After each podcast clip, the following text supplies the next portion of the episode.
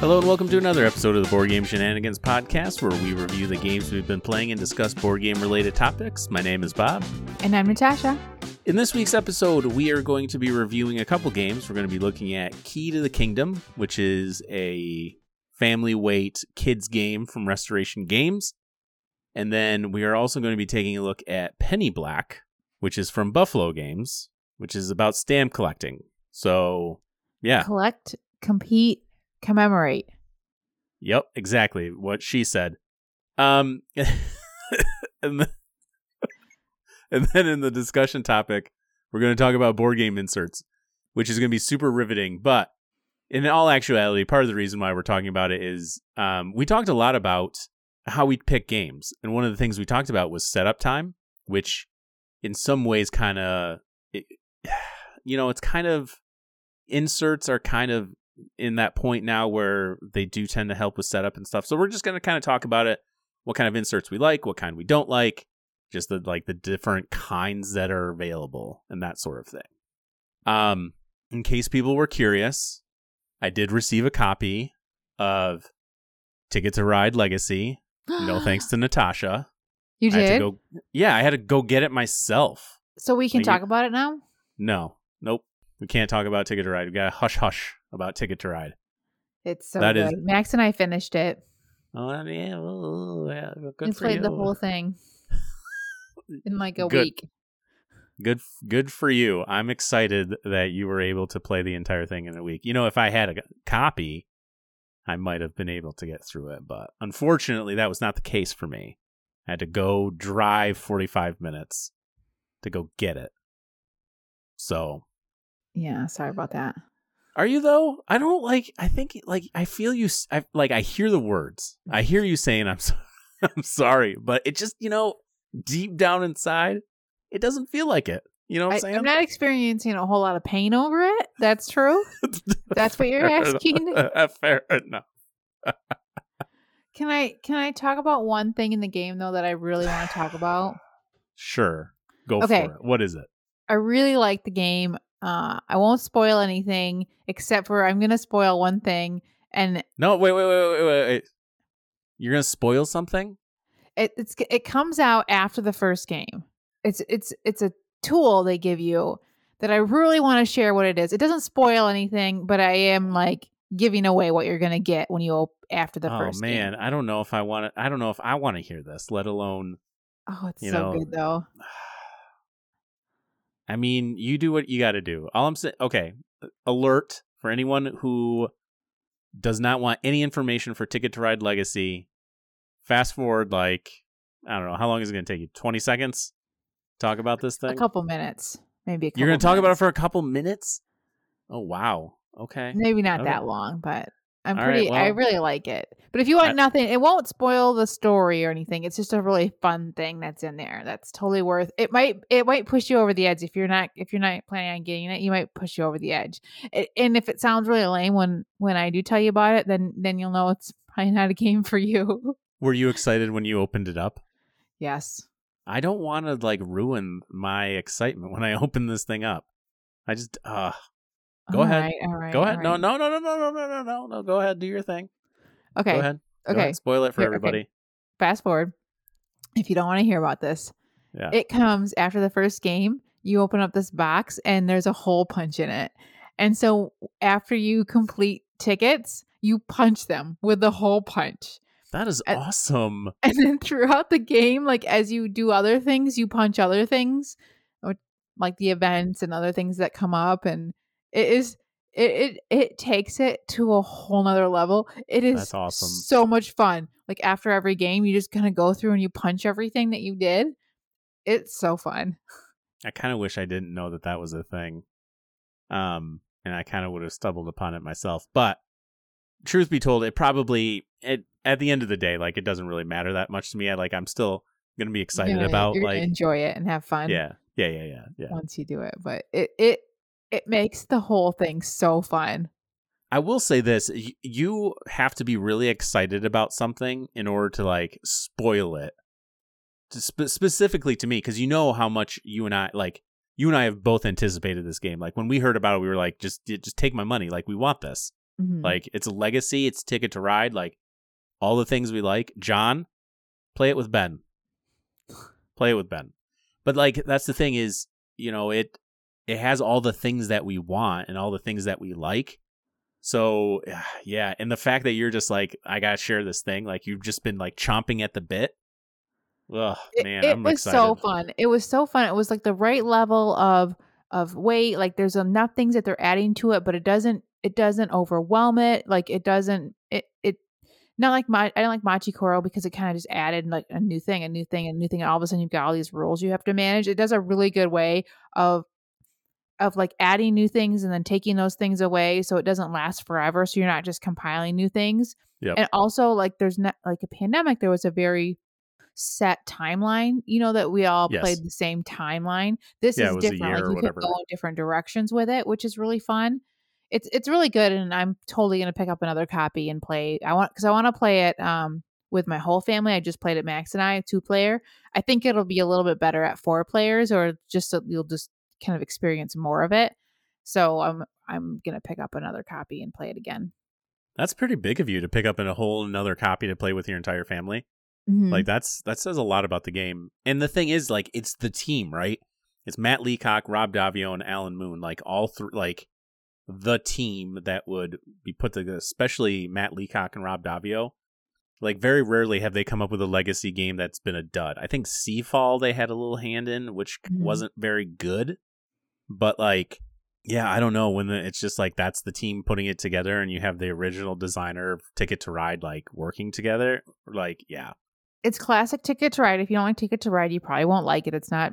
Any, it's just, it's just Ticket to Ride, but it's got a really great Old West theme, you know, with a little story throughout it. The whole thing, it just works really well. The whole thing works really well, and it's a lot of fun. It's a great family game.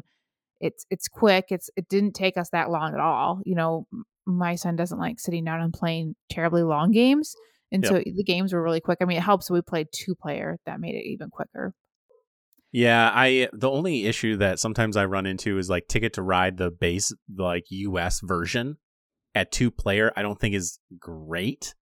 I think if you're going to play that at a low play count, I think three is the minimum that I would.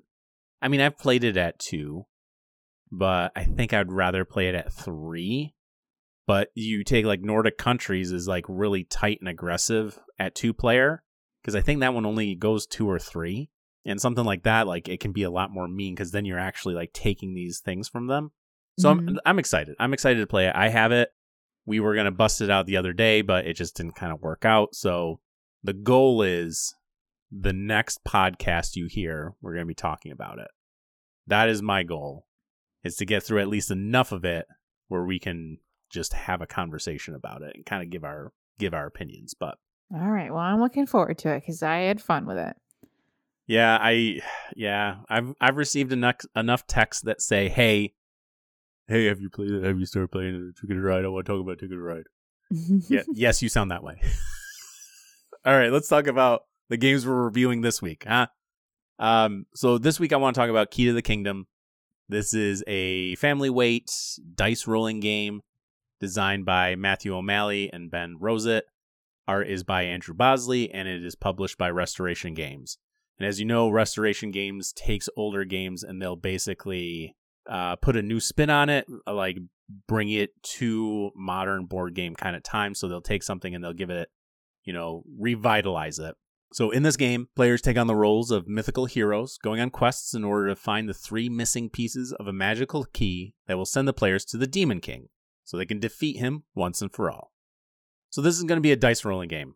At the start of each p- game, players will choose one of several characters they can play, which comes with a special power as well as eight items to use on their adventure. On a player's turn, they will roll their player die and move their character around the board. So this is a roll and move game, but players can use the items to change their die results. So when they use an item, it becomes exhausted until they refresh it.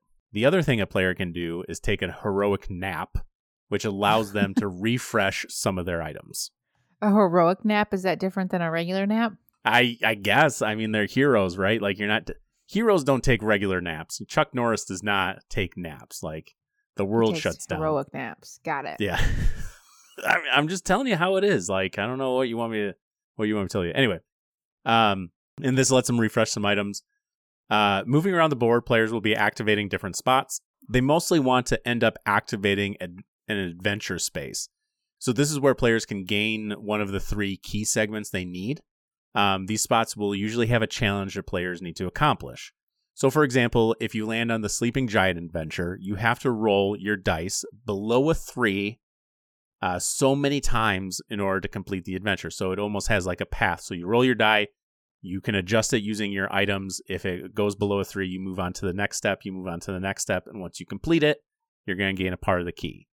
Uh, once players have all three key pieces, they'll get a chance to defeat the Demon King, which is also going to have a set of advan- uh, challenges just like the adventure spaces, except they're going to change on each tier. So the first tier is going to be a certain thing you're trying to hit. The next tier, you're trying to hit something else. Next tier, you're trying to hear, hit something else. And then you have a final tier that you're trying to overcome. Um, and really, that's most of the game. Uh, the first player who defeats the Demon King is going to win. Uh, I think what makes this game fun is like is the theme and artwork. So it's cute, it's fun, it's whimsical. Andrew Bosley does a really good job with his artwork. He's one of those uh, people I often look to, like look forward to the games that they they create. Um, there is a gimmick in this game, which is the main central board. So the board basically opens up and closes uh, when players will land on a portal. So if you land on a portal, the that side of the board will open up, the player stays in the portal spot, and then any other players that were on that space end up going into what they call the void, which is just you move to a new space, and then when you roll your die, you can start moving around the board. So I'm gonna I will preface this with this is a this is a family, not necessarily a family game. It's a family game. But it's designed, I think, more for like children. So my daughter and I have played this game. Um, and as you know, like I'm often looking for games that will be engaging for me while still providing fun and entertainment for my nine-year-old. Um, and this one's, this one does it. It keeps me interested. I think there's times where it might be slightly longer than it needs to be, but it also is based on, you know, how the players are interacting. Like when we first started playing, my daughter didn't want to use any of her magical items. She just wanted whatever she rolled she was going to do. And I was like, well, the point is you're using those as a resource to make adjustments. So then you can basically say, all right, I rolled a three. All right. And I want to move five spaces. So I'm going to flip the magical item that says plus or minus two. So I'm going to flip it. I become a five and I can move forward. So it gives you a little bit of that dice adjustment.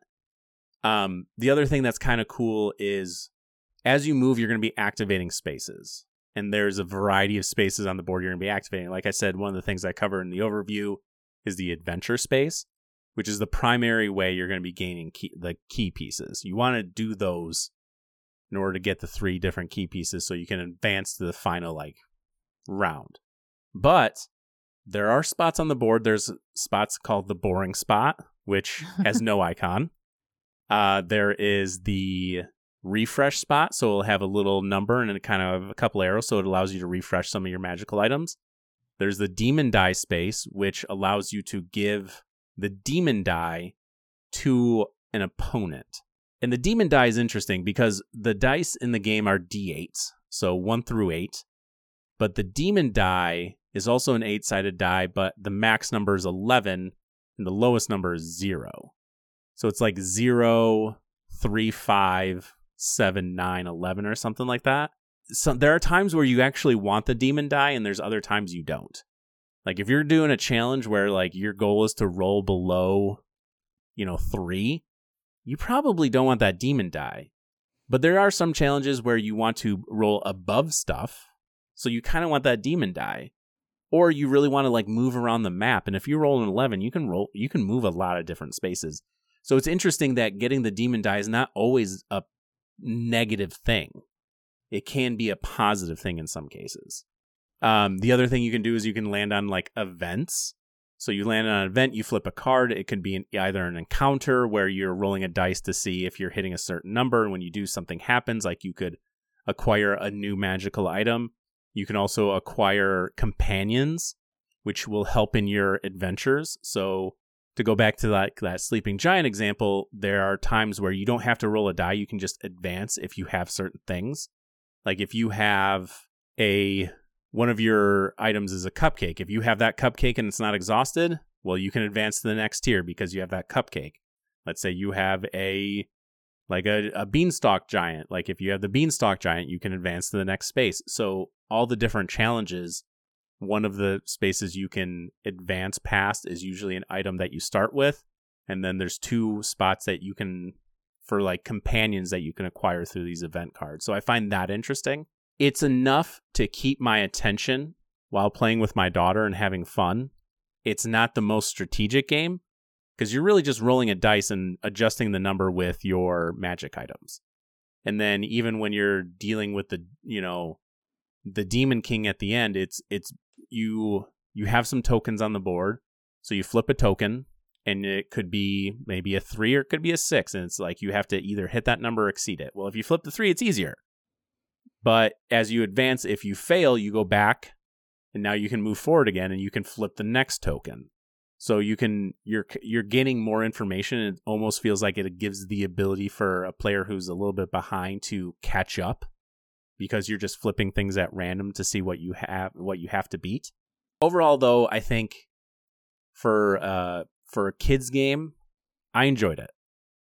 Like you're you're rolling some dice. You're just kind of manipulating the dice, moving around the board. Sometimes you give the your other person or your give your opponent a demon die, and haha, you got the demon die. Like, take that. There's oftentimes Lila would get it and land on that space, or make sure she lands on that space, and be like, "Ha, Dad, you get the demon die," you know, stuff like that. So it was it was fun that way. Seems like it'd be a good replacement for like uh, Candyland or Sorry yes. or Trouble, those types of yes. games where you're moving around the board. This is better. It's more interesting, but kids are going to be from, really good for young kids. Yeah, and, I, and it obviously it helps with math because you like you have plus or minus one, plus or minus two. So it gives kids an opportunity to understand like, okay, if I roll a five, I can make it a seven, I can do a five, or I can make it a three. So, you know, it obviously teaches them those skills. There's the event cards that I think are interesting, but it's all like you're just rolling dice and manipulating the die. So it's not the most strategic game, but as far as a as a kids family weight game, that sort of thing, I actually find myself enjoying the game. Um, it might get to the point where it might be a smidge boring. There is two rule books.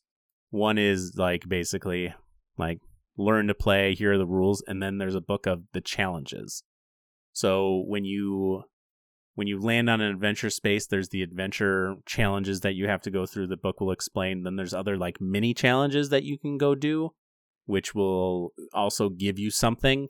They won't give you a part of the key, but they'll give you something that hopefully is a benefit. Um, so there's a lot of referencing that. But once you kind of gone through a couple, the iconography on the board's pretty simple to understand. Awesome. So what are you going to rate this game? Um, I'm coming in at a seven, but that's with the caveat of I'm thinking of it as a kids game and not necessarily like a like adult game, if that makes sense. My thought process yeah. being like if if you know, playing as playing this as with my children, how am I gonna rate my experience? I'm giving it a seven. Now if it was like how about playing with adults, it's probably gonna be less. It's probably gonna be maybe like a six. Um But overall, I enjoyed it. I thought it was I thought it was interesting. I really like what Restoration does, bringing some of these old classics back and revitalizing them. And, you know, the artwork goes a long way with Andrew Bosley. I think it's it has like a really cool, whimsical, mythical creature kind of vibe to it. The boards, as much as that's a gimmick, it's fun because that's another thing. You can like land on a space. Oh, you put Dad in the void. Ugh, now I have to start all over, move to these different spots. I don't know. I th- I I always I thought it was I thought it was cool. I thought it was uh, pretty interesting. It kept me engaged while playing with my daughter. So that is Key to the Kingdom. All right. Next up, I want to talk about Penny Black, a, a stamp collecting game. It's a drafting, tile laying game, I suppose. It's designed by Dylan Mangini and Aaron Mesburn. There's quite a few artists on there, and it's published by Buffalo Games. So this is a nice light drafting game. You'll draw some random stamps out of a bag, and then there'll be three on each um, area that you can draft from. You'll draft whatever one you want, and place them on one of your two stamp collecting pages of your book. You know, each each page is a separate page, and then at the beginning of the game, you're gonna you're gonna pick a couple of scoring cards, one for each side, um, one white card for each side and one black card for each side, and they just score a little bit differently. Um, and they're just basically four separate ways to score. And at the end of the game, you'll score based on the way that you your cards say you could score, and that's the game. You'll mm-hmm. also You'll also score points for any Penny Black stamp that you've collected that is surrounded by um, another stamp. So you get two points for every every one color that you have surrounding it. So you want to take your Penny Blacks and surround them by a bunch of the same color stamps. The stamps are uh, like one of three sizes. There's a square, and then there's two rectangles. They're, they're exactly the same size, but one's vertical and one's horizontal. You have to place the stamp facing, you know, the the correct orientation, and then Um, there's some rules about how you place them, but really it's just a little, it's all about uh, the rules of those cards that you've drafted. It might say, you know, you want to get points for every stamp around the edge, or you'll get points for certain color stamps, or just, just different, different ways to score points. And it's just this nice light game about stamp collecting. And it's about as heavy as, as you would imagine it would be. It's, it's, it's light, you know, and it's in the same vein. Like if, if you like stamp collecting, like, you could play this game if you don't ever play board games. It's very approachable. It's very delightful. What I think makes it really shine is the production. So the tile, the stamps are all tiles, which are really nice. They're like little plastic tiles. It comes in a nice bag. The book that you place the stamps into is really nice. It's thick.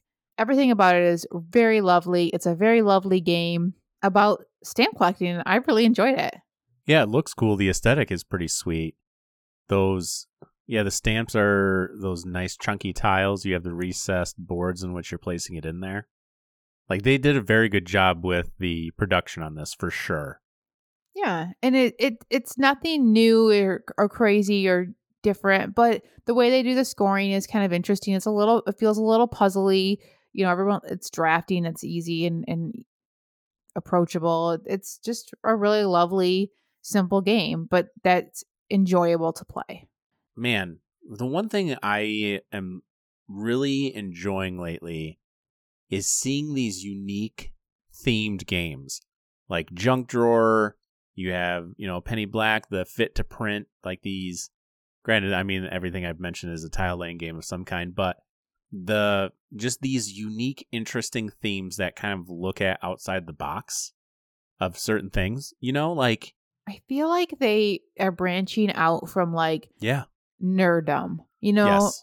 Yep. You know, these games are approachable for all peoples. You don't need to be a nerd to enjoy these games, and that's why I like them so much. I love these unique things. This is a game that they could sell at Target. Somebody could pick it off off the shelf, knowing nothing about it, and they would be able to figure out how to play it and have a great time playing it. And if they brought it to my house and wanted to play it with me, I would totally play it. It is a fun, nice, quick game. Yeah, it seems, like I said, it seems cool. I th- and I, like I said, it's cool to see, di- like you said, the unique themes coming out. Like, people are taking concepts of, like, just different things. Like, even, like, take this last episode when we were talking about, you know, Galactic Cruise. They're taking a space-themed game, but it's not about necessarily space. It's about building a cruise ship. And not like a vessel on the seas, it's a ship, right? So, like, I don't know if it's necessarily... I see the weight's one point six seven. I, it seems pretty light. It's very light. That you There's a couple rules about how you can place the tiles, but other than that, you just... If you place them better, you'll score more points based on your personal goal. But it's, that's it. The, you know, there's there's very, very... It's like, I don't know, it's lighter than... You know, it doesn't have the brain-burning effect of Calico. You know how Calico, you can just really place them anywhere. You can't really you screw up the rules. Yep. But it's brain burning. This is not brain burning at all. Like, you you just place them and and have fun doing it. You you grab three tiles at once, unless it's a Penny Black, then you can only take the one Penny Black. But um you get extra points for that. So there's just different ways to score, and it's not going to hurt your brain. Good end of the night game. Do you know anyone who ever collected stamps? I do not. You don't? Okay. How about like coins? I mean, that's the next step, right? Go from collecting stamps, there's going to be a game about collecting coins.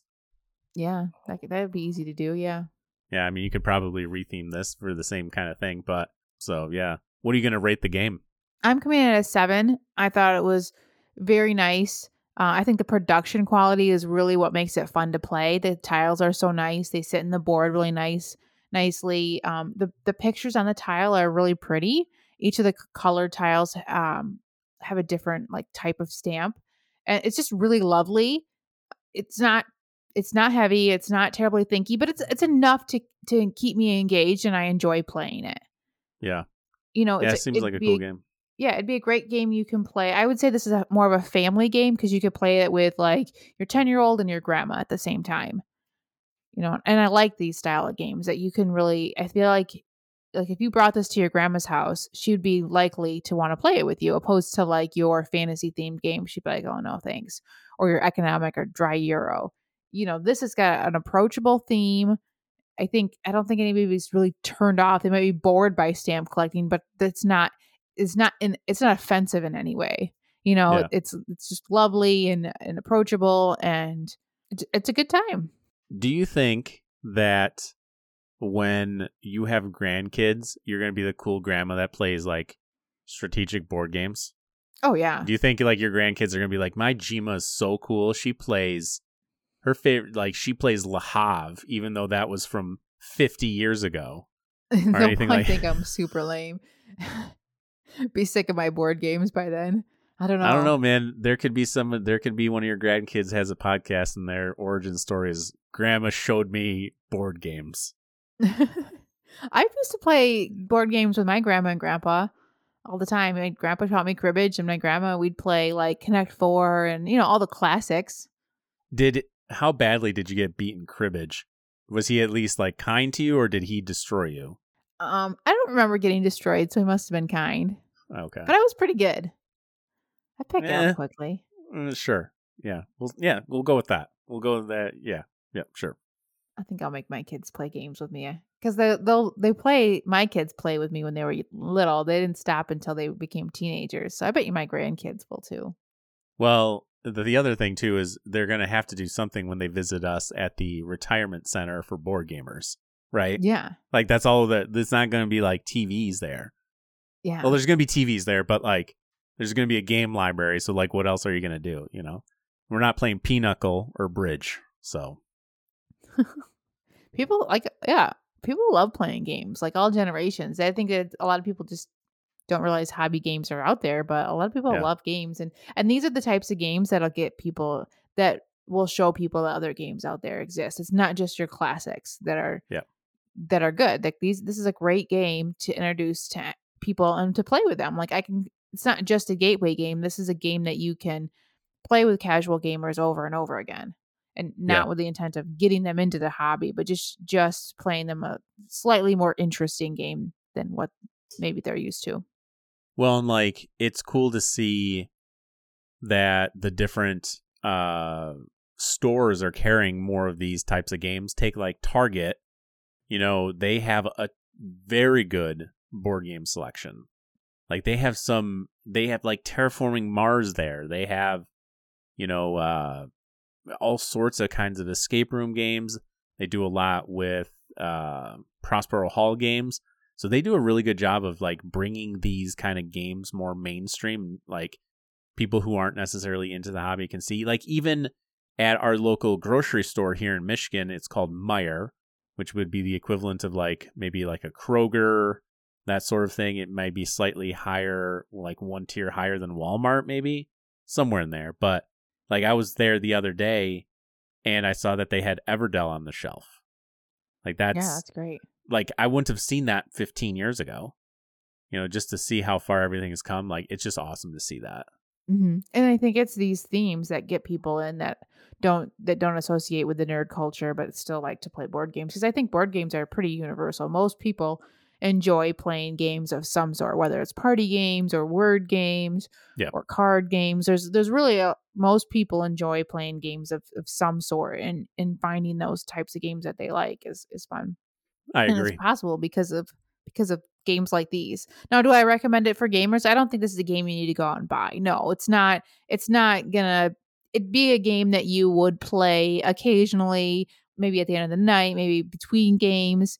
You know, if you like a lot of the lighter games, then yes, this this would be a great game for you. If you like the heavier games, then you probably won't find this one terribly satisfying. It's just not crunchy enough. There's no stress. There's no it's not there's no tension. It's not stressing me out at all. But I would certainly play this with my my, my family. You know, it's a nice game to have in my collection because I think it would get played a lot with with people that like these lighter games.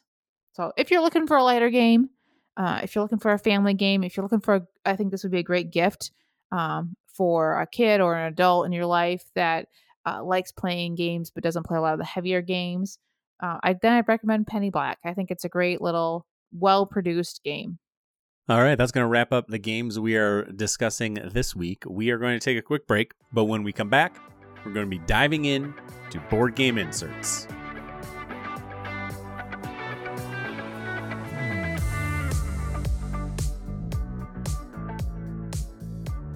All right, welcome back. In this week's discussion topic, like we said, we are going to be talking about board game inserts.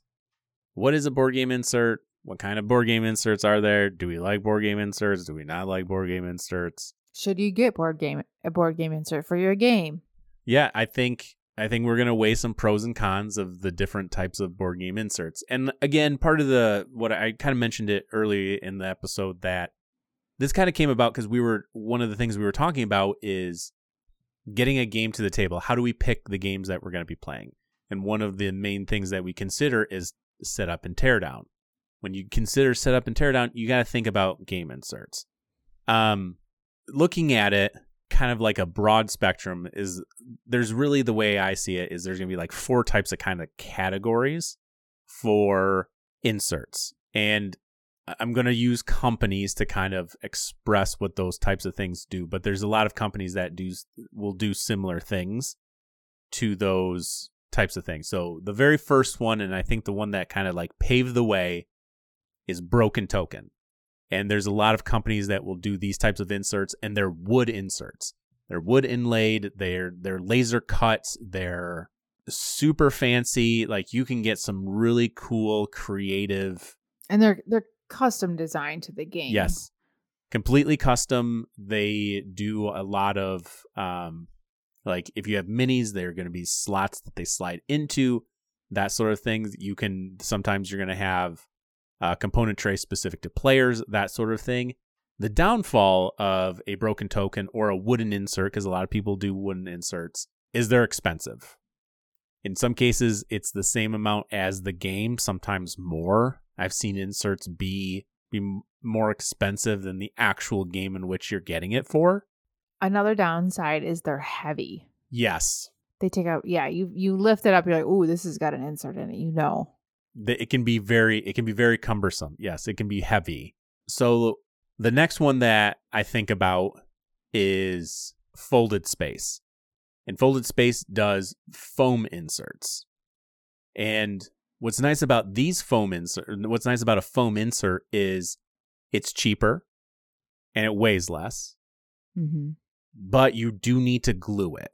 I'm going to be transparent and say I do not own Broken Token inserts. I do not have I do not have one.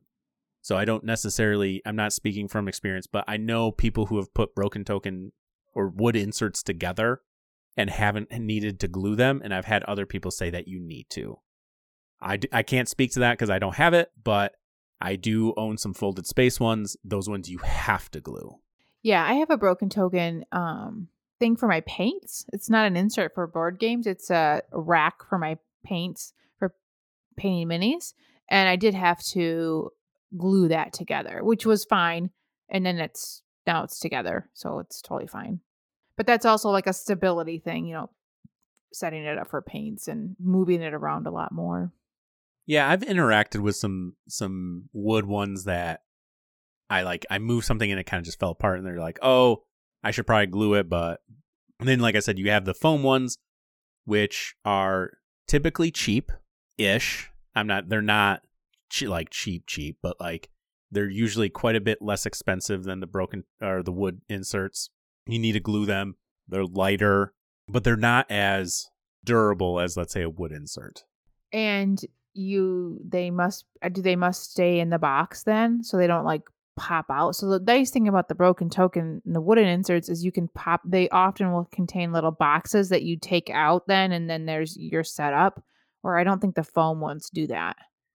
I the foam ones that I have, the folded space ones specifically, you can take them out, and there are, you have. I do have ones that are, you know, specific player pieces. You can take them and you can give like one player all the pieces. They're gonna some have like all the coins in this one, so you can then kind of set them in those different spots. But people also make their own foam inserts, which is which I've seen a lot of people do that, where they'll just make their own foam insert and just kind of glue it and everything like that. So I think that's that's interesting. I've done that before. I did it with um, Castles of Mad King Ludwig, and oh, yeah, it was fun to put together, but it didn't work very well for me. And you still have to sort out all the pieces and put them in the the right spot. And I didn't have like set spots. I just kind of made like I kind of made them to be specific to the pieces that I was building them, but really they could kind of be anywhere, and it it wasn't tight enough for me, so that I kind of like didn't stay nice and neat and organized. But I only did one, and I'm sure it was the design designer fault. I think if you made your own, you probably do a better it, job. It, it was the user error. Um, yeah, just do, just do better, Natasha. Yeah, I didn't. I don't love it. That's the thing, in like we're probably going to talk touch this, but like inserts to me need to be they need to be functional for setup, um, which actually kind of brings me to my next set of types of inserts, which is game trays, or let's call them like molded inserts, where they're very specific, thought out plastic inserts, and they typically are going to have some sort of cover on them. So when you get them, like, for example, I think of like Eclipse. Each player gets their own game tray with all their pieces, but then it also doubles as a tool to like keep track of resources and different things like that within the game. Okay, so this is beyond like the just the one little insert that they have that divides the the pieces apart. Yes. This is ones that you can actually take out of the box. Yeah, this the, for this Uh, I think of like games like Kickstarter, right? Kickstarter, one of the, it seems like one of the stretch goals lately has been some sort of game tray where it makes setup more streamlined. It, they're functional for gameplay, that sort of thing. I know take uh, Endeavor Age of Sails, the new, new Endeavor version that came out, you know, every, their, the buildings on there, they had little, They had spots where you sit it, and then if you just push down on one side, they flip up so you can easily grab them. Same thing as Between Two Castles of Mad King Ludwig, the Stonemaier game, the same thing. You know, the, they have all the pieces out, and they're just easily able to grab. So they they form them custom, but their their functionality also transfers over into gameplay. The the fourth one that I want to kind of bring up, techni- okay, technically there's five. I technically I have five, but Um, number four is three D printed inserts. And this is super popular right now. There's a lot of people with three D printers. You can go on Thingiverse. You can find a lot of people who have already put together, you know, uh, files specifically for games, um, to help with setup. And I, these ones are interesting because they're almost like game tray-esque, where they can be extremely functional during gameplay, but they're also somewhat like broken token where they can be somewhat lavish. I've seen some pretty cool three D printed stuff. Mm-hmm. And so I kind of did that. And then the fifth one, I'm, I called random inserts. And this is just stuff publishers throw in a box that they say is an insert, which is awful. It's just a way to sort your pieces. And in some cases, they're just dumb. Like, I think of Baron Park, where it's literally like a couple pieces of cardboard and you put them together, and it just basically creates zones in the box to put pieces in. It's completely mm-hmm. and utterly useless. There's no reason for it. Like, as soon as I saw that, I just got rid of it. I'm like, there's no point in this. I also think of, I've been, man, I've been harp, like harping a lot on Alea games, but like Castles of, um, Castles of Burgundy, that the typical Alea insert with a little semicircle recessed pieces in there, it it just doesn't serve its function. I think those are so offensive. I actively dislike them because all they do is take up a lot of space in the box and make you feel like you're you're getting a full box. Yeah. I, I I actively dislike them. I think the ones like in Wayfarers has one. It's really bad because who wants to sort out all those pieces and stack them nice and neat and put them in the box? Nobody. They just take up room. I'd rather have them in baggies. That is the other thing I was thinking about is like Coimbra is the one I thought of, but the same exact example mm-hmm. is it's actually a pretty nice insert, right? It's recessed. It has specific spots where you're putting things in there, that sort of thing. But like yeah. functionally. Castles of Mad King, or no, Lords of Waterdeep is another great one. Yes. It yep. looks so functional. But every time you are done with the game, you got to st- stack all those coins and line them up. No! It's frustrating, to say the very least. Yeah, you so can't like tip that. It? No, it just yeah, those random inserts. I think like even Azul, that sort of thing. One that I've re- uh, thought about recently too is so I Century Golem Edition, and I don't know if it, it the same problem exists in Spice Road, so I can't speak to that. But uh, Century Golem uh, Century Golem Edition, they have a spot where you put all the cards. And keep in mind, the cards are not sleeved, and in my version, when I put them all into that insert, the top like five or six cards weren't in there, so they would just slide around. And like for me and my O C D, like that just frustrated me. Like, like you didn't even make it. It's almost like, eh, whatever. It's close enough. All they had to do was lower it a little bit because that insert's actually practical because it comes in those little jars. Those yep. gems come in little jars. And then the, you put that into the insert and then you put the lid on it. So that's yes. really nice. Yes. But why didn't they just make it big enough for the cards? I don't know. And it's just like, oh, it's so frustrating. So to circle back, the those are the types of, those are the different types of inserts. Which ones do you like? Which ones don't you like?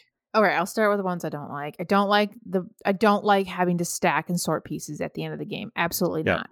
I yeah. also don't like ones for minis where you place the minis in that particular spot. I throw all those away and throw all my minis in a plastic a big plastic bag by player yeah. piece by pay uh pl- you know color. So you just pass out the different colors whoever they are. Yep. You know, so those I get rid of. I don't like anything that takes up extra space in a box. I find that completely offensive. But I do really like Like, I like the other ones. I like all of them. The three D printed ones, the broken token, the foam inserts. I don't buy them because I think they're expensive. Um, yeah. You know, and I don't like I don't like the wooden ones because they are so heavy. They're really, really nice. If you're going to own a game forever and you want to do it in a broken token insert, I totally get it. I love it r- regardless of the type. I love them when they've got their player pieces sorted out in a little box. So you just grab the box. You give all, all the players, everything that that player needs. It's all in one little box. I love that. I love getting out a tray and having my money already sorted in the tray. All the components in this tray already sorted. Easy to reach. We're not po- opening baggies and pouring them out. I love that. It it it, it makes setup and teardown so much easy. Especially um, Ark Nova is another example. That game like has nothing in it. And an insert yep. makes a world of difference with all those pieces. And the, yep. we've seen some super cool three D printed ones where it really makes setup of that game so fast. And and I love that. And I think they're super practical. And and if if you play a game a lot, I think it's totally worth the investment of, of build, you know, buying those and setting them all up because it makes the game so much more enjoyable. But it, it is expensive and it's definitely not a requirement. Um, I... When I first got Caverna, I bought like a tackle box and took took it out of the box and put it in the tackle box. So all yep. of the pieces are in a separate container. And that's not easy to like get them out necessarily, but you could just open up the tackle box and then now everything's set up. So now I just pass out the boards, pass out the player pieces, set up the cards, and then I just leave the box open. And then people can just grab whatever they need. So I like that, but then I threw the box away. So that that's kind of a bummer. I know that would bother a lot of people.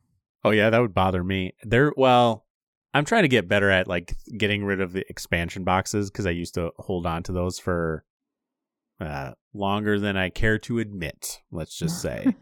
Man, inserts. I th- this has been like a, like almost like a little journey for me, as weird as that sounds. being a journey with inserts. But when I first got games and I got inserts, I would keep them no matter what. Um, but I was also the type of person that would set my games flat on the shelves. I wouldn't put them upright.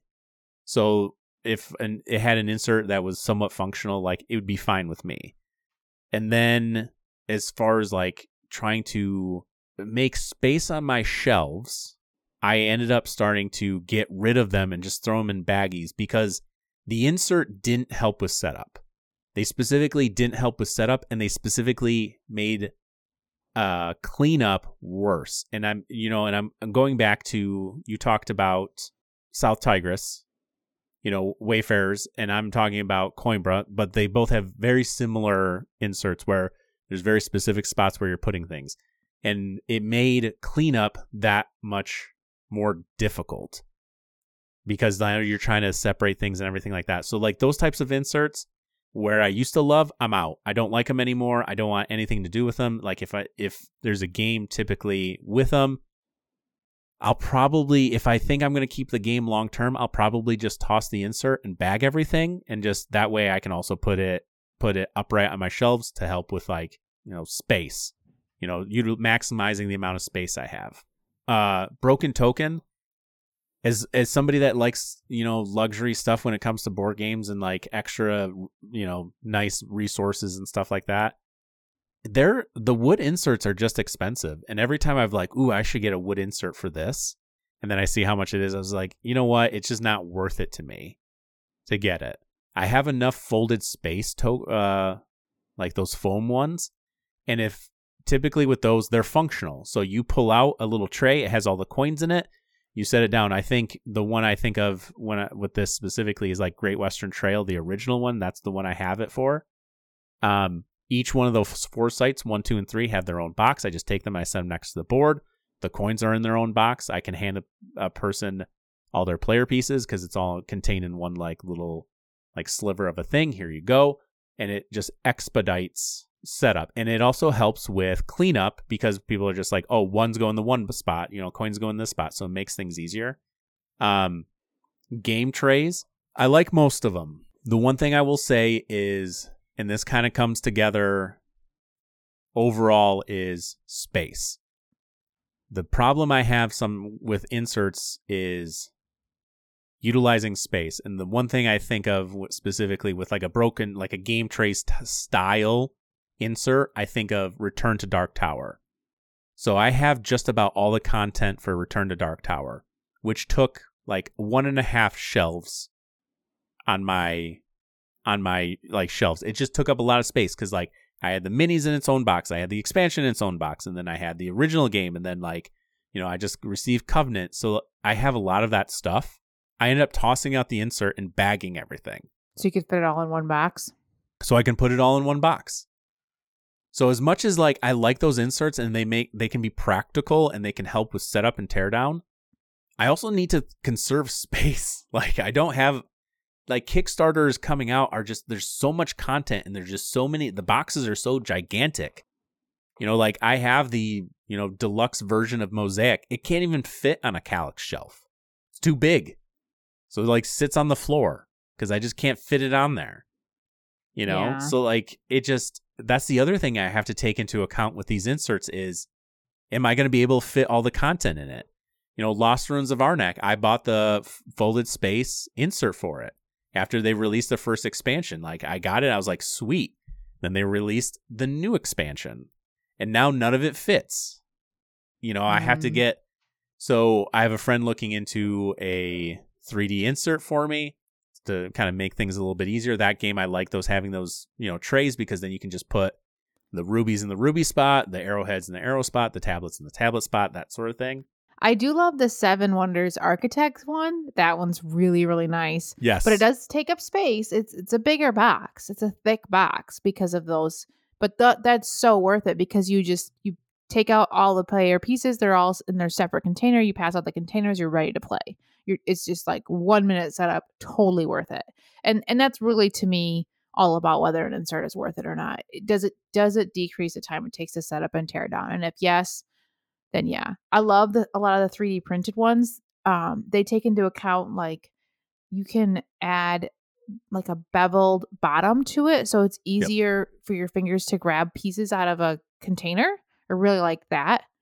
You know, I really like having my pieces in, if they're going to be in a container, which I really like because it keeps everything organized on the table, then I like the container to be easy to grab things out of, not a small yeah. little container, a square. It's hard to, like, if you got fat fingers, it's hard to grab pieces out of there. Yes, agreed. One of the things I think about too with inserts is, should companies like include inserts? Should they make the effort to make nice inserts? And what, like, what would we consider a nice insert? Like, I know game trays, it, it is one of those things that I think it's a selling point.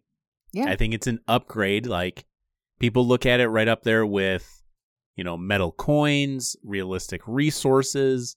It's a luxury item for a game, and people are like, oh, well, it has the game trays in it.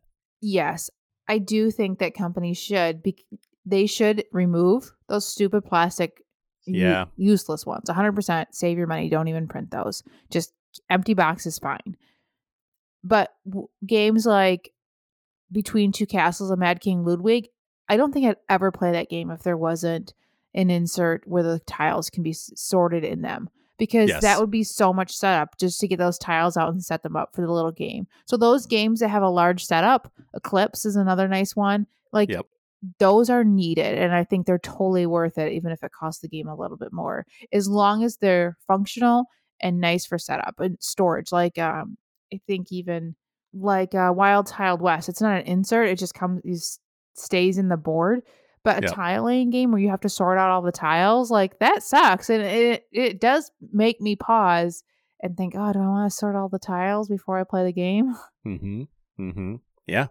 I mean, Baron Park is a prime example. Like, if you're, you have to pull all the tiles out, you have to make sure they're in the right spots, that sort of thing. Yeah, if like it factors into it, you know. And I, the other thing I I find myself weirdly thinking is, can this insert warrant me turning the game upright? Like, Wild Tiled West is a prime example. With that insert and the way they've created it and the way it's designed, I can set that game on its on its side. And it's fine. It's not going to, like, have all the pieces scattered throughout. You know, the to go back to the example we keep using, Coimbra, like, if I put that game on its side, those pieces are going to be everywhere. And it's just going to be a hot mess when I open it up and try to, like, you know, play that game. Yeah. Same with Lords of Waterdeep. Yeah. And Planet Unknown, that one, I can't bring it anywhere with me because I because it falls apart. And every time I open it up, I gotta, like, resort it out. It's such a pain. That one, you cannot turn it on its side. Although they are in the new Kickstarter, which is, I I feel I feel weird about this. Okay. The new Kickstarter that they just had, they uh, are introducing a topper to the Lazy Susan. So you basically can cap it, which yes. means you can now put it on its side, right? Which is awesome. Why didn't they think of that in the first one? Yeah, you know, they like, obviously didn't think about it. Hopefully, if they if they excluded it for the expansion, then that would be really crappy. Well, and but, that's, the, that's the thing. Like, you think about that for a second, right? You're just like, did they do that? It's unlikely. Yeah, it's probably I mean, something that, like, they didn't. It just didn't even occur to them because of it. You know, it's the Lazy Susan concept, so cool. You know. Yeah, they probably weren't. Maybe they weren't hauling around, or they didn't actually use the Lazy Susan until it was developed, or, you know, manufactured, and so then. By then it was too late. Yeah, you learn. I mean, I don't know if I would like that game as much as if it didn't have that Lazy Susan, and oh, not no. because of the gimmick, but because of just how I just take it, set it on the on the table, done. You exactly. know, like, you would not want to sort all those pieces out every time you play the game. You just wouldn't. Yeah, no, it thanks. Would stop you from playing the game. Can you consider, like, Zen bins? You know, what I'm talking about, those little, uh, those little like plastic. Like little bins, like those types of things. Would you consider that, like, in the insert category?